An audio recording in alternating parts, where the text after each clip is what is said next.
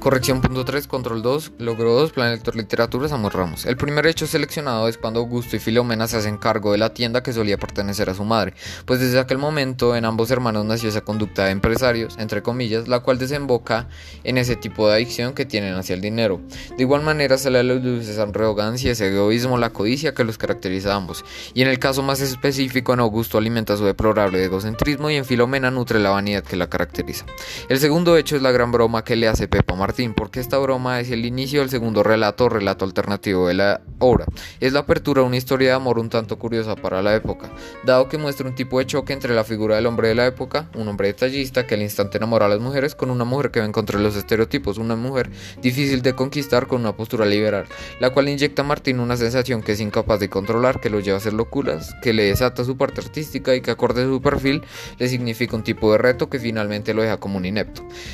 De la mano con el anterior suceso viene aquella charla en la que Pepa le destrozó el corazón a Martín.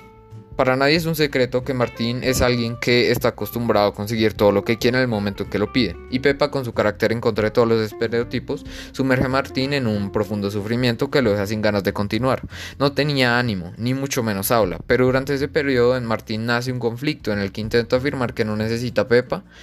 pero a la vez no puede dejar de amar a una mujer tan única. Y el último suceso es la paliza que Bengala le propicia a Augusto, ya que más allá de dejar a Augusto fuera de acción durante un tiempo le destroza su ego. Es un baldado de agua fría que lo baja de esa nube en la que estaba montado y lo deja en el punto más bajo que alguien puede llegar. Le demuestra que él no es más que un charlatán que se muestra imponente ante las mujeres.